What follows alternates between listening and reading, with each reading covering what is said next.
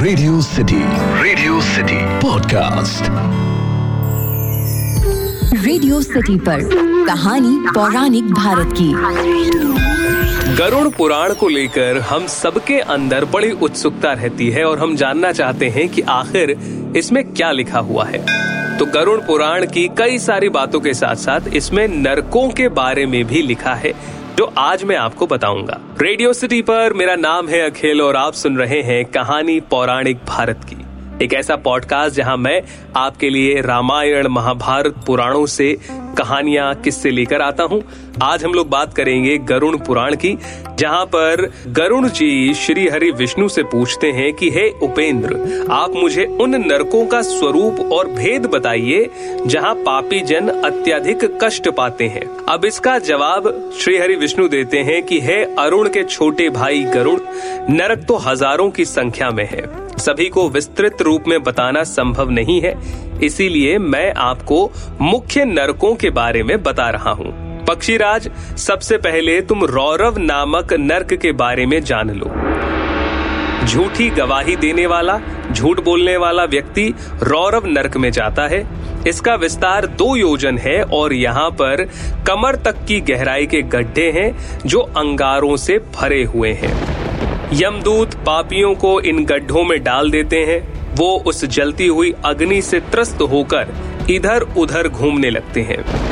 पापियों के पैरों में छाले पड़ जाते हैं जो फूटकर बहने लगते हैं। दिन रात वो पापी वहाँ पर पैर उठा उठा कर चलता है।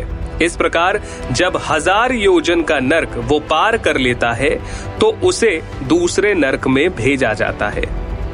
हे पक्षिन, मैंने तुम्हें रौरव नामक प्रथम नर्क के बारे में बताया। अब तुम महारौरव नामक नर्क की बात सुनो। ये पाँच हज़ार योजन में फैला हुआ है।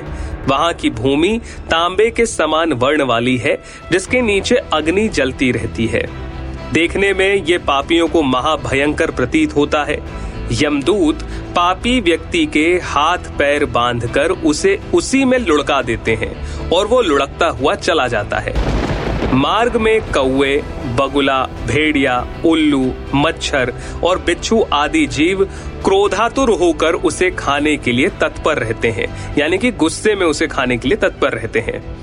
वो उस जलती हुई भूमि से और जीव जंतुओं के आक्रमण से त्रस्त हो जाता है। उसकी बुद्धि भ्रष्ट हो जाती है। वो घबरा कर चिल्लाने लगता है और बार बार मिलने वाले कष्ट से बेचैन हो जाता है। उस नर्क लोक के कष्ट को भोगते हुए जब पापी को हज़ार वर्ष बीत जाते हैं, तब उसे इस नर्क से मुक्ति मिलती है। इसके बाद जो नर्क है, उसका नाम अति शीत है।